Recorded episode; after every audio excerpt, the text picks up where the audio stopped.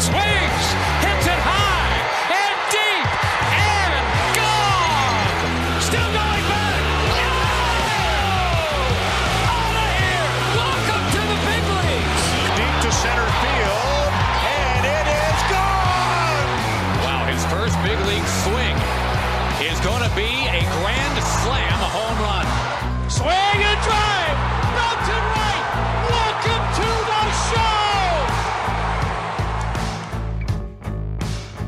Monday, August 22nd. It's the call up. As always, I'm your host, Aram Leighton, joined by Jack McMullen.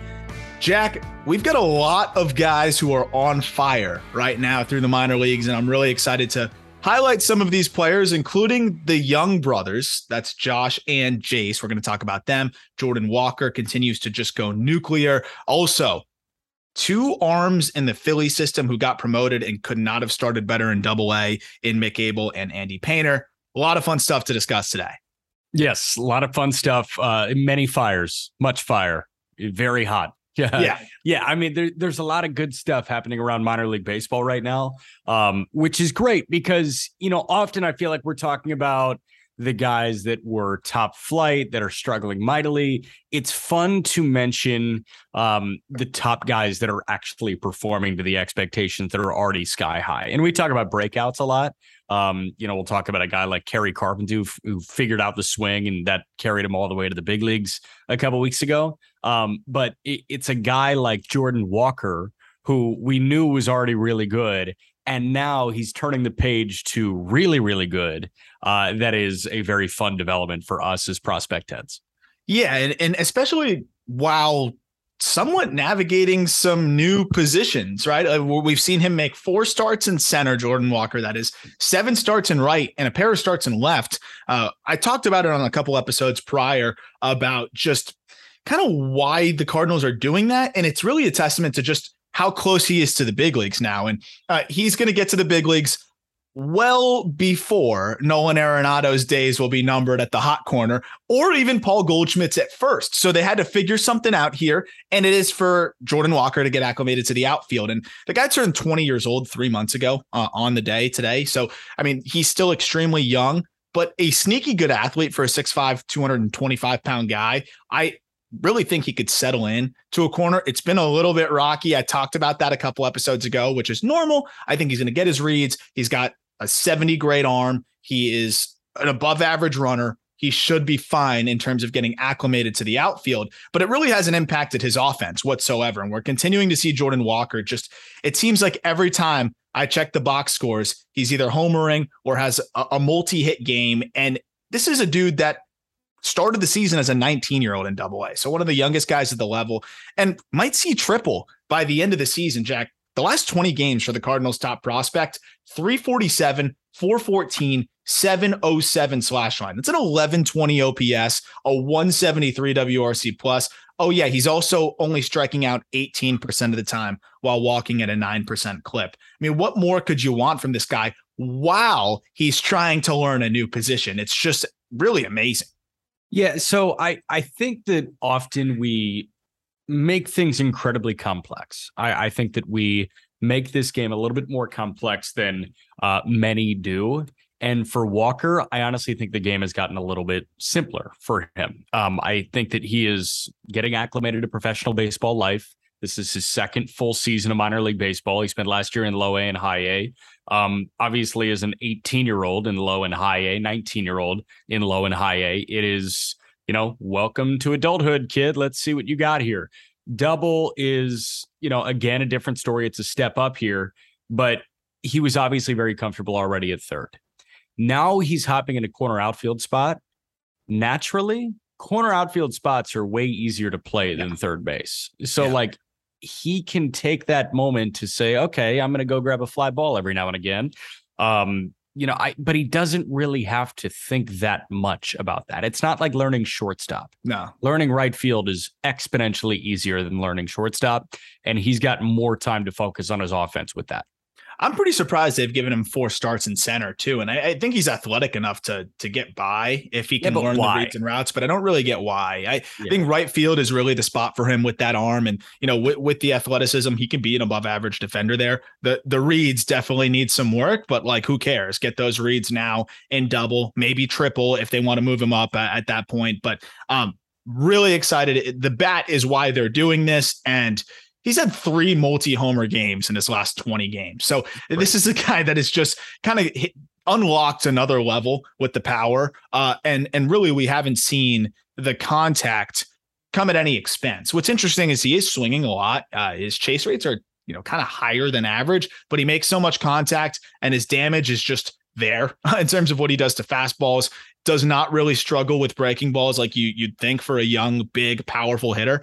Uh, this guy is really darn good, and I'm interested to see how he continues to adjust to you know more advanced pitching. I'd like to see him get a taste of AAA at some point this year, but if the defensive, uh, I guess, adjustments and learning a new position kind of leads them to maybe wait a bit, we could see that. But as we know, the Cardinals have been really aggressive with guys, and I'm interested to see how Jordan Walker handles a AAA environment where you're not as likely to see the fastballs, you're not as, as likely to see the predictable pitches as guys have come on the show and told us, you know, at the AAA level. How does he adjust there as a very aggressive hitter? That's pretty much my only question for this guy at this point. I'm not that worried about adjusting to to the outfield. I'm not worried about, you know, the power and, and a lot of the things that we're seeing. It's just how quickly can he get to the big leagues and what's that learning curve going to look like with how aggressive he is right now? That's pretty much my only question. with his swing profile, is there a certain pitch or pitcher identity that that you're worried he will struggle with? Like Oneil Cruz, you know, watching a whole bunch of Oneil knew he was going to struggle with lefties as opposed to righties in lefty lefty matchups. It makes sense because he can't really handle breaking balls. And we see it up at the major league level right now. Oneil, I think, is hitting like 110 against breaking pitches. Oh, it's not even competitive. Yeah, but but that's drastic. Like Yeah. with the way Jordan Walker handles the bat, is there a certain pitch profile that might get to him? Do you think? I don't think so, honestly, man. I really just think it's it's just the approach. Like this guy is such a good hitter that he's got that classic young case of I can hit anything, and he Mhm. he almost can. Uh, but I just think he just pulls the trigger a lot. I, I don't know if there's really a pitch that you know eats him up. I don't know if there's really a struggle with pitch recognition. Uh, he he's crushed sliders this year. Uh, I I really think it's more so just learning to maybe not have to pull the trigger all the time, especially on fastballs. He's swinging it I think 60% of fastballs this year, and he's crushing them. But at the same time, like you get to AAA, pitchers will prey on that. They'll kind of figure out how to use that against you if you're extremely aggressive. And uh, that's probably the one thing that he needs to learn. And it just, it hasn't been a problem yet. So, you know, what, what are you going to tell Jordan Walker? Hey, man, I know you're you're hitting eight home runs in your last 20 games and hitting like 350, but you got to swing less. Yeah, stop swinging so much. So until it's a problem, it's it's not a problem. Uh, Yeah. So we'll, we'll see kind of how that continues to develop for him. But again, that's just kind of the natural learning curve, and I'm very that's why I want to see him in triple at some point to Yeah. kind of just see how that how that translates because there's guys that just are able to get away with that because the quality of contact and the frequency of contact. And I think Jordan Walker could easily be one of those guys, but he could also rein the approach in a little bit. A guy that's really kind of improved the approach and now has parlayed that into a big league debut, Jack, is Drew Waters. And Drew Waters was a former top 100 prospect, no matter who you asked, just about two years ago. And you know, probably even found himself on some lists as recent as last year. Atlanta Braves, early draft pick, super talented in terms of a switch hitter, plus speed, plus raw power to dream on, but never really tapped into it game wise because of high ground ball rates and, you know, just a lot of swing and miss. Uh, but Waters gets dealt over to the Royals as part of a package to get that compensation pick that the Braves really wanted. And for the Royals, I, I liked the move, right? I mean, you, you go get an arm uh, in Hoffmann that I think could be a piece for them. They also get Waters, who, you know, is, is worth a shot with the change of scenery. And that change of scenery has really worked. 940 OPS for him since going over to AAA Omaha, where we know it's hitter friendly there. And I think you can speak to that a little bit. But I don't really care where, where it is because this was somebody that was hitting 690 or had an OPS of 698 in 49 games in AAA Gwinnett, and then now turns around and bumps that by 250 points. Uh, and really, the the power ticks up seven homers in 31 games, 13 for 13 on stolen bases. Strikeout rate drops. Clearly, something connected for Drew Waters in the change of scenery. Now he's going to get a chance to to try it out at the highest level.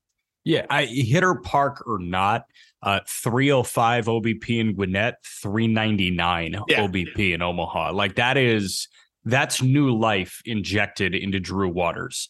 And Waters ahead of last year, he and Pache were top 50 prospects in Major League Baseball. And they were the future of the Atlanta Braves outfield.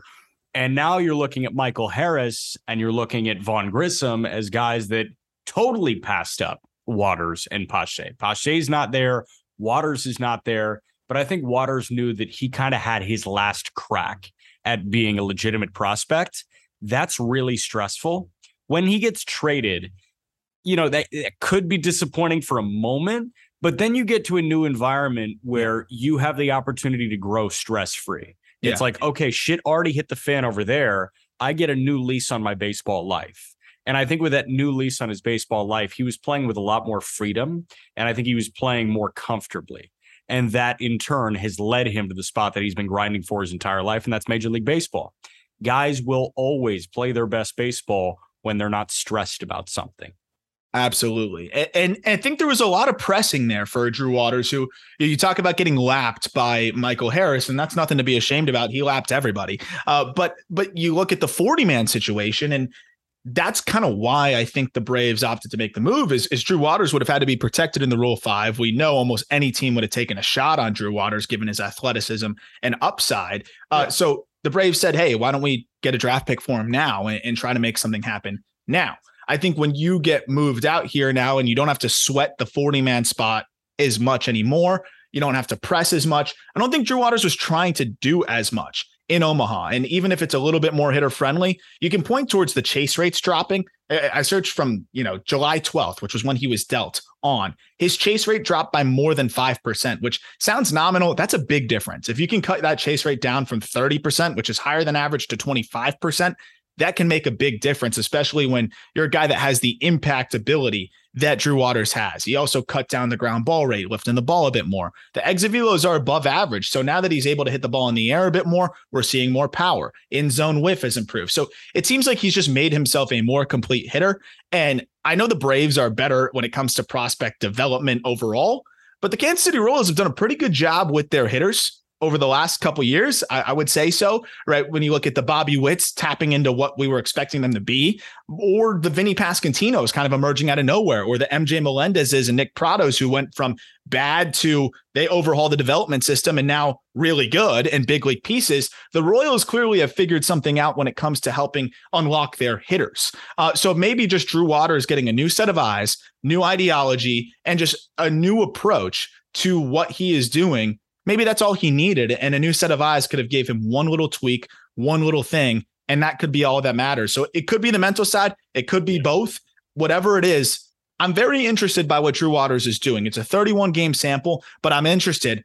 I think there could be a big leaguer here if he can continue to parlay this success into you know something that is sustainable. And he's got an opportunity this afternoon to prove it. Like that's the beauty of the Royals situation. I love the point that you just brought up with a lot of their prospects. Like, do you call it development? Because it, it hasn't necessarily happened from low A to triple. But as these guys got to the upper levels of the minor leagues, they were in double A Northwest Arkansas, they were in triple A Omaha. They started to really click. I mean, last year, three of the top four home run getters in all of minor league baseball play at least half the season with the Omaha Storm Chasers in Witt, Melendez, and Pratto. Um, the other one, your guy, Griffin Conine. Uh, Yeah. But I mean, it's like th- that's the thing. This staff in Omaha has not only seen Bobby Witt come through, but they've also seen Melendez come through, and they have also seen Vinny come through, and they've also seen Pratto come through, and they've also seen Kyle Isbel come through. When you see that many guys with that much talent, and you're handed another talented guy, you can pluck what you have dissected from other people and play it in that guy. How about michael Waters, massey I'm sure. What? And about Ma- Michael Massey? as well. Michael Massey is another guy that is pumped up. So like Waters, his swing may have some things that are similar to that of Massey or that of Pasquantino or that of Pratto. When you see this many talented guys, when these guys are clicking at this level, those people that are there in hopes of molding the future of the Kansas City Royals can help dissect and improve Drew Waters, and it feels like they did in a month. A hundred percent, and I think there's something that happened there without a doubt. And also, just credit to Drew Waters for for sticking with it because I know it can be probably pretty frustrating. Sub 700 OPS and triple, you get traded. Uh, it's a lot of mental anguish to to kind of push through, and uh, really excited for him to make that big league debut. One last point on the Royals before we get to you know Josh and Jace Jung, Gavin Cross, their first round pick this year, ninth overall uh, in the 2022 draft, outfielder from Virginia Tech, who you know, I really, really liked this kid. And I thought the Marlins might take a crack at him, uh, given that they needed an outfielder that could really swing it. They end up going with Jacob Berry, and Gavin Cross goes a couple picks later. Cross has been spectacular in, in low A so far this season. Four home runs through his first 10 games. He's got an OPS over a thousand, probably going to get the bump up to high A pretty soon. Cross was somebody that had some swing and miss concerns, and, and I don't think we've seen too much swing and miss in the early going. So I'm excited to see how he continues to, to develop against high A pitching. But Gavin Cross is off to as good of a start. Again, another really exciting Royals bat in this system. They've got a lot of dudes that can swing it. They've got enough bats. Let's get more pitchers. And then the Royals might actually have postseason aspirations at some point. Now they're just exciting very excited to see what they do this offseason, honestly, because I think they're going to attack the arms market. Like I think they're going to find ways to piece it together. Uh, and, and I do think that they're kind of focused on contending in the next couple years. I, I, am very intrigued to see what they do uh, oh, this offseason and beyond in, in terms of pitching. And Brady Singer, has looked good. Daniel Lynch has looked competent. Uh, th- there's a little bit of life kind of starting to trickle in. I know Jackson Kowar had a decent start in AAA yesterday, uh, so there's some hope, some glimmers of hope on the pitching side of things. But after that, it's tough because Mozzicato's so far away. Oh yeah, and Kudrna, right? He's so far away. So far away. Yeah. So it, and and they went with another bat. I think they went best player available. Uh, but you know, and they didn't really get an injection of of pitching talent uh, through this most recent draft. But but they got it with Beck Way, who put together a very start, a very good start, and then Sikkema and Chandler Champlain, like they tried three okay arms for Benintendi, and Way has put together some decent outings. Yeah, Way's been good for them. Uh, four starts, three four eight ERA, opponent batting average under 200, and has kind of kept the whip in check. This this guy could quickly be one of their better pitching prospects as he continues to climb. And we've talked about it. Way was obviously the best arm in that deal, and uh, he's been pretty darn good uh, so far, really this whole season. And I think he should probably get the bump up to Double A pretty soon too, as well. I think so. So someone that just returned from injury, and you know we weren't sure if he was going to be out for the season, is Josh Jung messed up that left shoulder, got the labral repair done. Fortunately, wasn't the throwing arm and you know that lead shoulder in his swing. Sometimes guys come back and they just don't totally feel right. That's not the case with Josh Jung. He probably could not have started much better uh, since returning from injury. He was in the complex for eight games, which was pretty much like batting practice for him. He launched three home runs in eight games there. Then he goes to AAA, where he's been even better five home runs in 10 games in triple. So that's eight homers in 18 games. But let's just focus on what he's done in AAA, where he's hitting 390, 444, 878. And I want to emphasize Josh Jung was one of the best hitters in the minors last year, right? Between double and triple A, hit for average, hit for power. I mean, hit almost what was it 320 330 got on base at a near 400 clip and launched 19 homers struck out only 22% of the time and then now he he returns and pretty much is doing the same thing he did last year, but better. This guy coming off of injury to do what he is doing is spectacular. And, you know, really the only reason why I would have been hesitant to put him in the top 20 was because of the injury. Clearly that's behind us. And I think we can look at Josh Jung as a top 20, top 25 prospect in baseball at this point. Easily, easily a top 25 prospect in baseball with how freaking good the bat is um, I, I think Texas needs to be very, very encouraged with where they're at offensively. Um, obviously, you need Leiter and Kumar and, and guys like that to work out, but offensively, I think they're in a they're in a great spot. I mean, the powers has just been there right away too. Like that's what I was worried about. How does it look? How is he going to be impeded uh, swing wise? I was just happy to see him back and just to be able to get some live ABs and you know, get get maybe 150 plate appearances under his belt before the season's over. And instead, he's tearing it up. And now we're talking, hey, maybe he gets a big league call up by the end of the year. I, I don't know. Again, we talk about with the new rules of, of how you can be compensated with a pick, it works to have guys in your lineup on opening day. Uh, you'll get rewarded like that, but you know, might lessen the September call up candidates. Uh, so I don't know. The Rangers don't seem to care too much about that, and they're very evidently want to win now. They cleaned house development wise, and uh, you know, they're they're they're trying to build for the future and to win in in the shorter term. And Josh Jung's probably going to be their opening day third baseman. Uh, that that's the guy who should be their opening day guy at the hot corner. He already hit a home run this year, dude. 110 miles an hour, 440 feet. Um, 30 home run pop, great bat to ball skills, and a good approach. This is safe of an offensive profile as you're going to find. And uh, that's the third baseman, right? You got to figure out what you're going to do with Ezekiel Duran and the other guys, but I, I, just don't know how much better of a start Josh Jung could have come off of the IL with. You, you think Duran can move to a corner outfield spot? I think Duran can move almost anywhere, which is the good part. So I'm very interested to see how they decide to to navigate that. And what's confusing is Leody Taveras has been playing pretty well. I'm not sold on it, but they've been excited enough to put Tavares in center and and off you know, offset Adolis Garcia to a corner. Duran could probably play center. He could also play a corner. He could also play second, but that's obviously where Semien's playing. So they've right. got some decisions to make. Um, and I think in the shorter term, Duran will probably anchor a corner outfield spot. Uh, but I, would kind of like to see him. I don't know. I, would like to see him in the infield, but I, where, where does he really fit at this point? It's it's tough. I'm not sure because nothing should get in the way of Josh Jung. And the beauty for baseball fans is there's two of them. Mm-hmm. Jace Jung, I mean, the brother, he gets selected. What I thought was kind of later than I was expecting. I, we had an R mock him going top 10, and yeah. he ends up falling a little bit. And I think the Texas Rangers were, were pretty happy to be able to get him, you know, where they got him. This guy's kind of just a carbon copy of his brother, uh, it, with maybe with maybe a little bit more upside. I, Jace Jung could not have been uh, I, I think he could have started a little bit better, but I still really like the bat. And he he's received a pretty aggressive assignment. They sent him straight to high A. Yeah. Detroit did. And, uh, you know, I think that's pretty crazy to send your, your, first rounder to high A, but we've seen that, right? We've seen guys sent straight to double. Uh, we've seen really aggressive assignments all over. And um, Jace is struggling a little bit with it, but I really like what I've seen bat wise. And I think he's going to start to settle in uh, over the next week or so.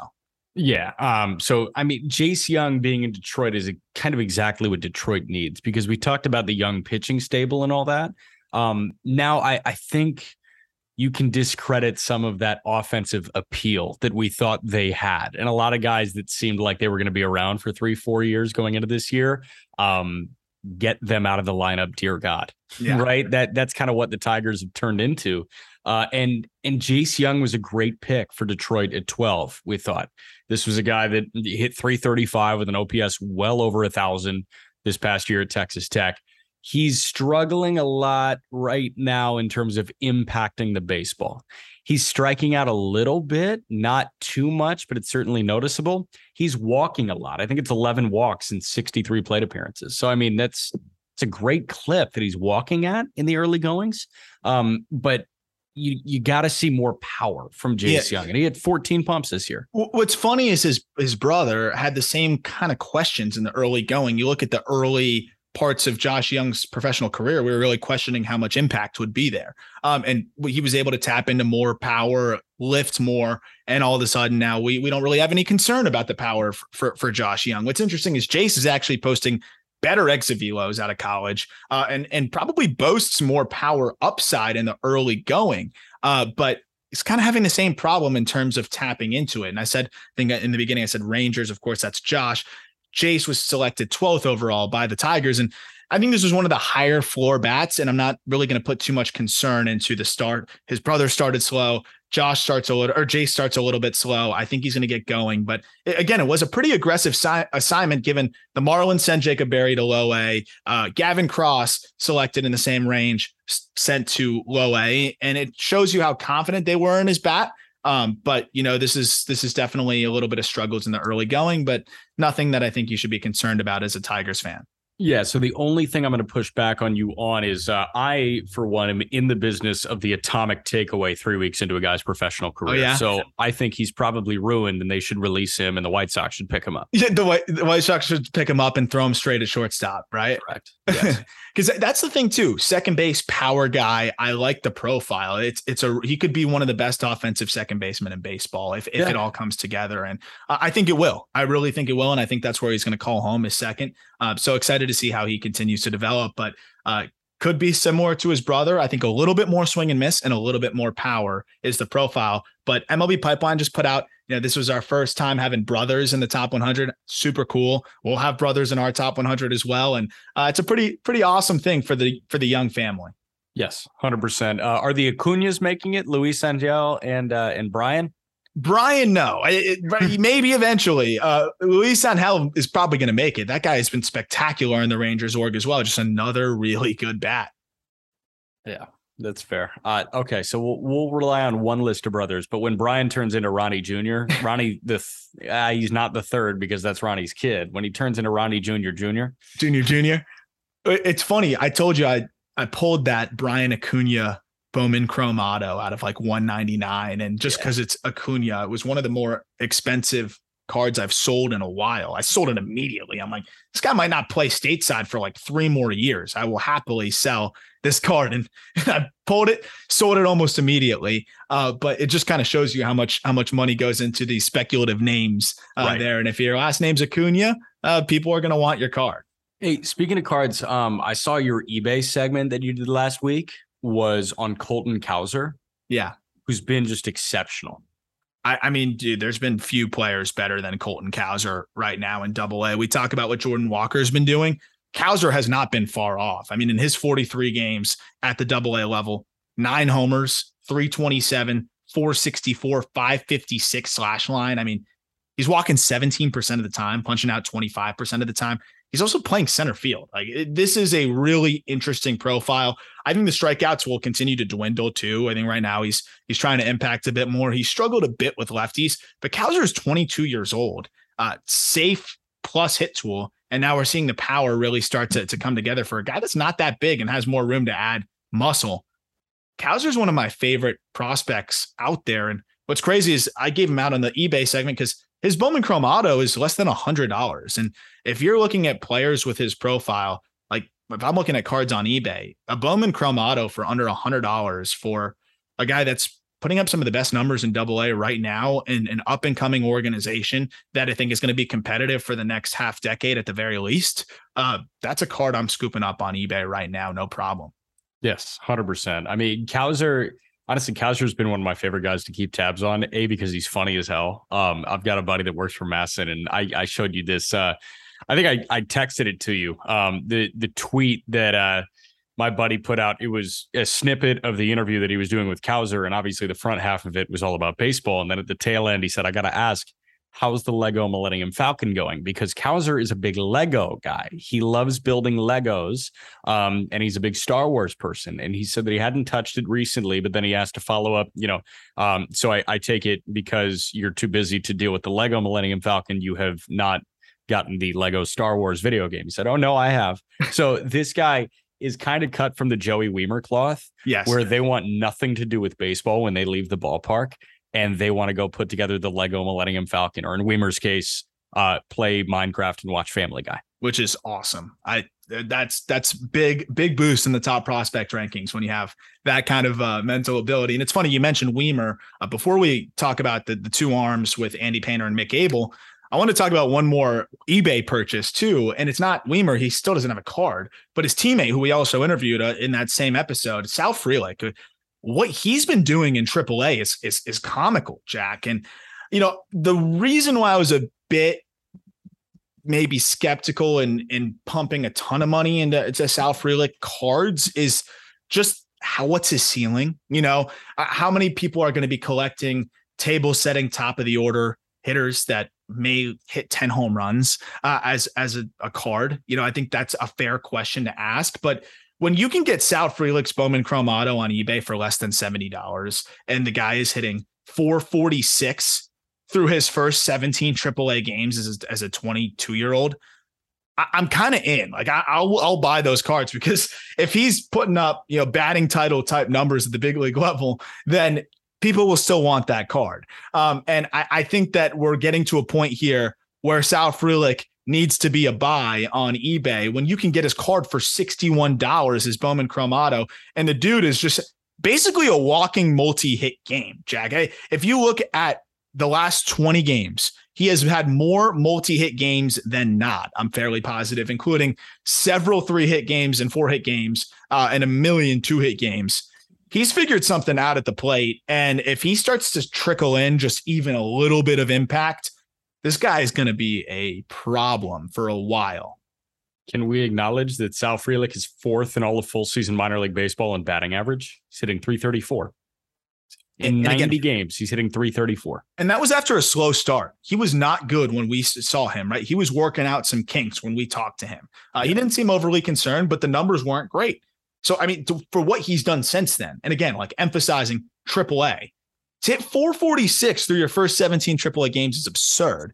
Uh, he had to five homers and double. It's a little bit of a launch pad there in Biloxi. Uh, so I'm interested to see, you know, how many home runs he can hit in in, in double Nashville. or in triple, excuse me. But yeah. six extra base hits in those 17 games is more than enough. Um, and I mean, this this guy's starting to look like one of the safest prospects in baseball, and also a really exciting one as well. Yeah, I think so. And like, you know, when you hear small, um, you know, like like Frelick's build, you know, you think, oh, he's going to be like Kwan, right? Where where he hits 300, but he's slugging 300. Um, that's not Kwan's mo right now. Like Kwan hits it for a bit more impact than that. Kwan is like a, a 410, 420 slug guy. I think uh, that's what Sal, he can be. Yeah.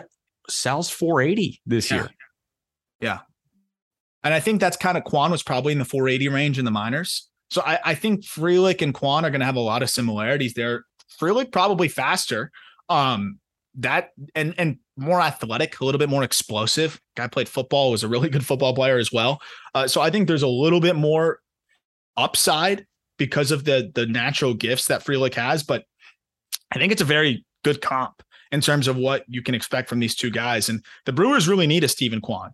Uh, they really need a guy like that. And I think if we're talking about highest likelihood to to anchor an outfield spot out of all the prospects in the Brewers system, including Esteury Ruiz next year. I think Sal Frelick's got to be number one. I think on the highest likelihood to break camp and and kind of control a spot in the outfield. Who do you think is more likely to slot into an everyday role for the Milwaukee Brewers next year in the outfield, Ruiz or Frelick? That's basically what I just said. Yeah, is is, is Frelick. I, I think Frelick and w- with the consistency that he brings, I think that's the guy that's most likely to to break camp and and be the everyday guy there uh, in the outfield for them. I just think there's more consistency. I think he brings a little bit more to the game for them, and a left-handed bat who can spray it all over. I I think Frelick's the guy that's going to break camp. Yeah. Do you think Ruiz is like a bench bat? I don't. He's so tough to read, man. I think I think they're hoping he can be an everyday guy. Um, but again, I think I have more confidence in Frelick and his defensive ability in center. Maybe Ruiz is a corner guy. Maybe he's a super utility. You know, you're hoping he can turn into almost a, a Chris Taylor type with some impact, speed, and steal some bags, play all over. Uh, we've seen him play second base at points too. Uh, I, I can't. He's a really tough guy to peg for me. He's impossible to peg for me. I've got no idea what Esteury Ruiz is going to be. But I want to talk about the last. The last thing I want to talk about here is the two pitchers. Oh and yeah and we talk about not really investing in pitcher cards, but I, am going to talk about why I'm going to buy Andrew Painter baseball cards. Um, and and I think we're starting to see more money get pumped into pitcher cards. Uh, so I think part of it is just the fact that Tommy John surgery is just not really that much of a problem anymore. Uh, and also just pitchers are really fun to watch. And we have pitching ninja and things like that that just really glorify how cool uh, the, the, just the pitching world can be. Um, but Andrew Painter's cards are starting to skyrocket, and it's because he's starting to enter that like wonderkin type of of territory, right? Like the the Eury Perez wonderkin territory. Uh, I mean, I don't know if anyone is as much of a freak as Eury, given that he's a little bit younger and has already pitched this entire season in Double A. But Andrew Painter is very similar, right? 19 years old, six foot seven, has no business throwing as many strikes as he does. Nasty high spin, high velo fastball. And I would say that Painter's wipeout pitch is already further along than any of, of the secondaries Three. that Perez has. But the difference is that Perez has more control of his third pitch, more command of the third pitch. Whereas for Painter, it's more fastball slider he attacks you with. He'll mix in the curveball. Changeup is kind of nascent at this point. But man, I mean, Painter is not that far off. I'd say he's a, he's easily top three or four pitching prospect in this game at this point. G Rod one, Eury two. Yeah. Painter three. I think that's unless I'm just spacing on someone. Shane Baz, I pretty much want to graduate at this point. Um, I think Painter could easily be three.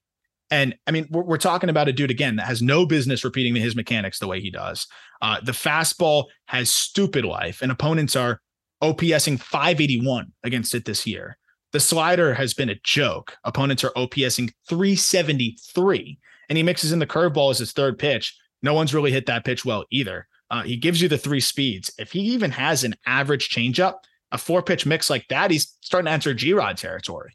Yeah, I think he is too. Um, two other guys. Kyle Harrison is Harrison above Painter? No.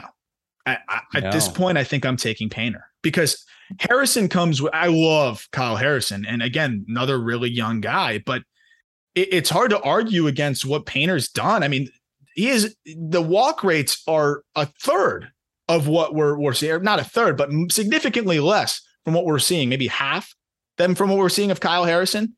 And Yeah. again, I mean, striking out 40% of batters hasn't blinked since his debut in double. The fastball, Harrison, that's what he dominates with, but also he has the ability to throw in a slider and a changeup. Painter throws in the slider and the curveball, all are disgusting. And Painter's already touched 101 this year.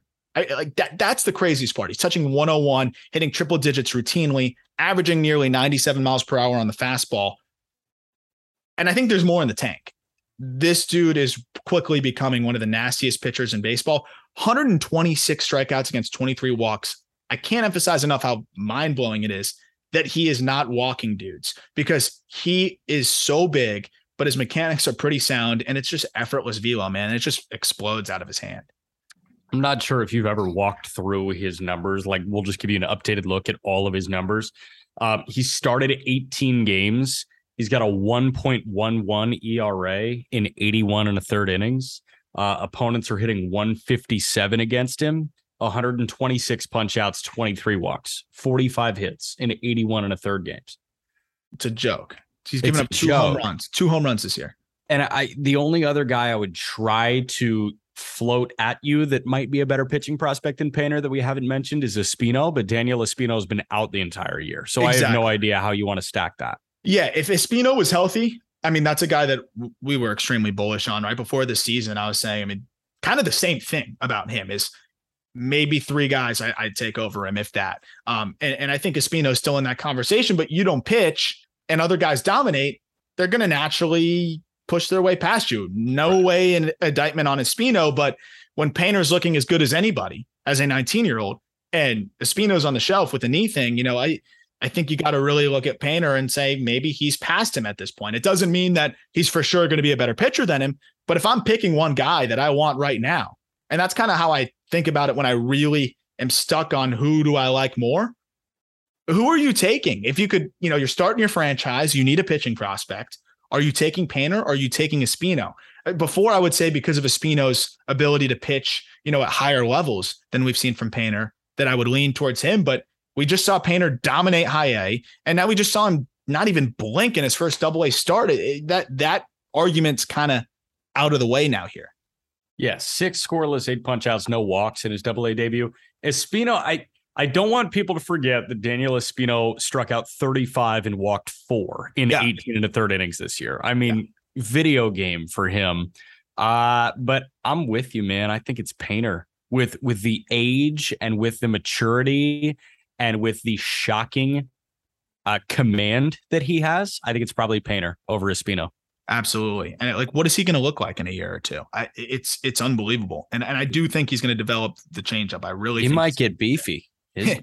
You might squat a lot. who knows, man. What's crazy is I talked about buying his card. on eBay right now, I'm, I'm kind of floored. We talk about how pitchers are are not somebody you want to spend too much on. I think he was more of a shorter print in 2020. Uh, the Bowman draft kind of set there. One of his Bowman Chrome autos ungraded just sold for $256 on eBay. That's insane. Uh, so I'm not buying that. but uh, that's just also a testament to how excited I think some people are getting about Andrew Painter. Um, PSA 9 on eBay right now, just sold for $291. Bowman Chrome Auto again for Andrew Painter. So um, if you pull it, mm, I don't maybe maybe you sell. I don't know. Like, well, this is at this price point, people are betting on him to be the number one pitching prospect in baseball by by next year. I, I think that's pretty much what that price point reflects. So, do you think this is worth something? I, I, think we've talked about this before. This is a Panini Prism Andrew Painter like draft card. This yeah, people don't like Panini uniform. People don't like Panini because you don't have the the Phillies. You know, you don't have the the team the team uni. But what's yeah, crazy but, is like Mick Abel is Bowman Chrome Auto is going for forty one dollars. Isn't this isn't this cooler though? Calvary Christian High School, Andrew Painter. Like, you know that's my my rival high school, right? He was a South Florida kid. Yeah. Oh yeah. Calvary Christian. That is a that is cool. Yeah. That so they were in our district. We played. I obviously never played him. He's way younger than me, but we played Calvary Christian. They were really freaking good, man. they uh they recruited a lot of guys. They had some dudes. Um, but yeah, Calvary Christian, low key powerhouse. Um, they would do the the Bible verses between innings and then just beat the crap out of you. Um, yeah. So okay. Andrew Painter was like not even throwing that many innings for them. Like it threw in spurts, and that's why I was really shocked at how quick he's developed. Like they were not even really starting him every day. Like they, he was someone that kind of would go in relief at times. I was, I didn't love the pick when it happened. I'll be honest. Like I really didn't. I was, I was surprised. Uh, but I mean, they they've got some dudes, uh, and Calvary Christian High School continues to churn out some some really good talent. But that is a cool card. I think Panini cards are underrated. I would scoop some up on eBay for the guys that are like too expensive, Bowman Chrome wise. But uh, yeah. Mick Abel, I mean, at forty one dollars that's probably a guy I'm scooping up more than the Andrew Painter. And I think I think Mick Abel is not nearly as as talented as Andrew Painter. Again, not an indictment on Mick Abel, but sneakily two years older than Andrew Painter, which is hilarious because I also feel like Mick Abel was a child. 6'5, 195 pounds. Not quite as dominant in high A as I thought, um, but still really solid. The walks were a little bit higher than you'd like to see them uh, but still struck out guys in bunches, did not give up a ton of loud contact. And I think it was enough to get that bump up to double. And that first outing for him in double was was really solid. Six innings, four hits, two earned runs, one walk, uh, and eight Ks. You, you couldn't really ask for much more from uh, their 2020 first rounder and, in Mick Abel. Yeah, I, I Mick is what right under a four ERA on the year. Um, he is, yeah, I believe after that last start, he would put him right under a four. Right under a four. What do you feel like? So he he feels like a fastball slider guy to me. I know he's got two different shapes of the breaking ball. Um, but when when I watch Mick Abel, I'm like, he might be a little two pitch pitcher e. You know what I mean? Yeah, well, you know, he's similar to Painter in the regard that like the changeup is way behind and it's fastball, slider, and then a curveball. And the difference is with Painter, I don't think they blend as much, right? Like, so the slider and the curveball are very distinct. Like the slider is horizontal and sharp. The curveball is a banger. Whereas yeah. with Abel, they seem to blend a little bit. They're only they're, they're both kind of hybrids of each other. Yes, yeah. which is a problem in, in a way because a hitter is really only thinking about two speeds and two like kind of movement profile shapes. Whereas with Painter, like you're really thinking about three different pitches. You're thinking of a hundred up. You're thinking of a hard slider that can back leg you, which in his first double A start, that was like all he was throwing, was just manipulating the slider and just throwing slider, slider, slider. And then every once in a while would mix in the downer curve, which is nasty to lefties. Abel, it, it kind of blends and and when it looks like the slider lefties have had a little bit more comfort against him this year, where they've just been a little bit better overall. But if he can mix in again an average changeup, he's going to be a really solid middle of the rotation starter, maybe even a number two. Just turned 21, uh, but I'd rather see him focus more on the change than the curve uh, because he just doesn't have that caliber of stuff like Painter does. But that being said, fastball is still easily a plus pitch borderline plus plus in the breaking ball, uh, that slider is is is also you know a borderline plus offering as well. Yeah, I I just think it's funny. Like you've got Wheeler and Nola as the one two right now, and far and away your one two in the system betters anybody's one two in minor league baseball. Oh yeah, yeah. And what do, what do you think? uh When do you think we could see these guys? End next year. I don't think that's crazy. Yeah. I don't think that's crazy at all. Um, I mean, we're we're talking about what so guys that by the end of this season will have five starts and five, double six starts in double A. Presume that they are successful. I Probably maybe start next year next they year both and start double. and double. Start Yeah. and double, quick jump to triple. Could see them by the end of next year if they continue to do what what they're doing. as soon as they show consistent success, they should be up each spot. Yeah, like that's my thing with pitchers too. And, and we talk about, you know, pitchers, you may only have a certain number of bullets. Um, with pitcher, if you are really successful in high A for five starts, go to double. Yep. If you are very successful in double A for five starts, go to triple. That's and I think thought. I think we kind of saw that. You know, I with Abel it was a little bit different because drafted in 20 and then No, first with- chance in the two guys we're seeing it with right now. Sorry to cut you off, but the two guys we're seeing it with right now are are Painter and Ricky Tiedemann. Yeah. Yeah. A hundred percent. Cause I mean, Painter was like, okay, 2021, just really kind of threw at the complex for a couple innings, and that was it. 2022, this season, dominates low A. After 38 innings, they said, Hey, let's let's go to high A. Eight starts there, 36 innings, dominates there. Let's not waste any more time. Let's get you to double. And I, I love that approach now. Like, let's not just waste bullets with these young pitchers because if they're showing things, get them to the big leagues as fast as you can. And I think we're seeing a lot more aggression in that regard. And I'm here for it. Uh, and I think we're even seeing it with hitters too. The talent pool is getting so vast that I think you can feel really good about performance in high A, double A, and, and how that's going to translate. You know, I think just the ringer is more intense and it makes it a little bit easier to make your judgment calls on who's big league ready and who's not because it's just harder. It's just harder nowadays. And I think that makes it easier on teams overall. And, and I think it sucks for the players. It sucks for like the bottom of the barrel players in Major League Baseball. But I think baseball could really benefit from closer to an NBA level shelf life, where if you're not good for the first three years, you got to figure out a place to stay. Like you, you run out of chances. I feel like baseball, you get a lot of chances, Yep. and there's too much talent in this sport now in the minor league games that we watch for guys to continue to get chances when they're not deserving of them at the major league level. and we're seeing teams so much more willing to to to try out those youngsters. And I think the Braves are really proving it. Yes. But you look at like the the Orioles. Do you want to roll out a Brett Phillips or like give Kyle Stowers a chance out there and um and get more reps in the corner? Uh, or how about Baty? yeah, Brett Baty. You know, you want to continue to roll out, you know, whoever you're going to replace uh Luis Guillorme with, or give Baty an opportunity. I know he's kind of struggled over the last couple of games. They've thrown him against just crazy arms, but give Baty that opportunity because he might be able to, you might be able to ride the hot hand there. And clearly he's been, you know, showing some flashes there. Um, we're going to be doing a live stream later tonight. This is an afternoon episode on Monday. We're going to put out the top 10 Reds prospects in the midseason update, which I'm extremely excited about because they have really uh, reinvigorated that system. We're going to be live on our YouTube again Monday. So today, the 22nd, if you're listening to this podcast the afternoon that it came out, if you missed it, go check it out on our YouTube. I'm going to be answering basically all questions from Reds fans tonight at, at 9 p.m., excuse me, and just breaking down why we made the top 10 what it is because it's really interesting uh, with all the talent there and then a lot of other names that are going to be kind of in the fold there as prospects to watch and what has now become one of baseball's five best farm systems without a doubt. Uh, that should be fun. So come hang out with us on that YouTube stream later tonight, or come check it out if you missed it uh, and and see some of the questions and answers we have. But we're going to do an episode also on that top ten, probably either this week or or moving forward next week at some point. Sweet.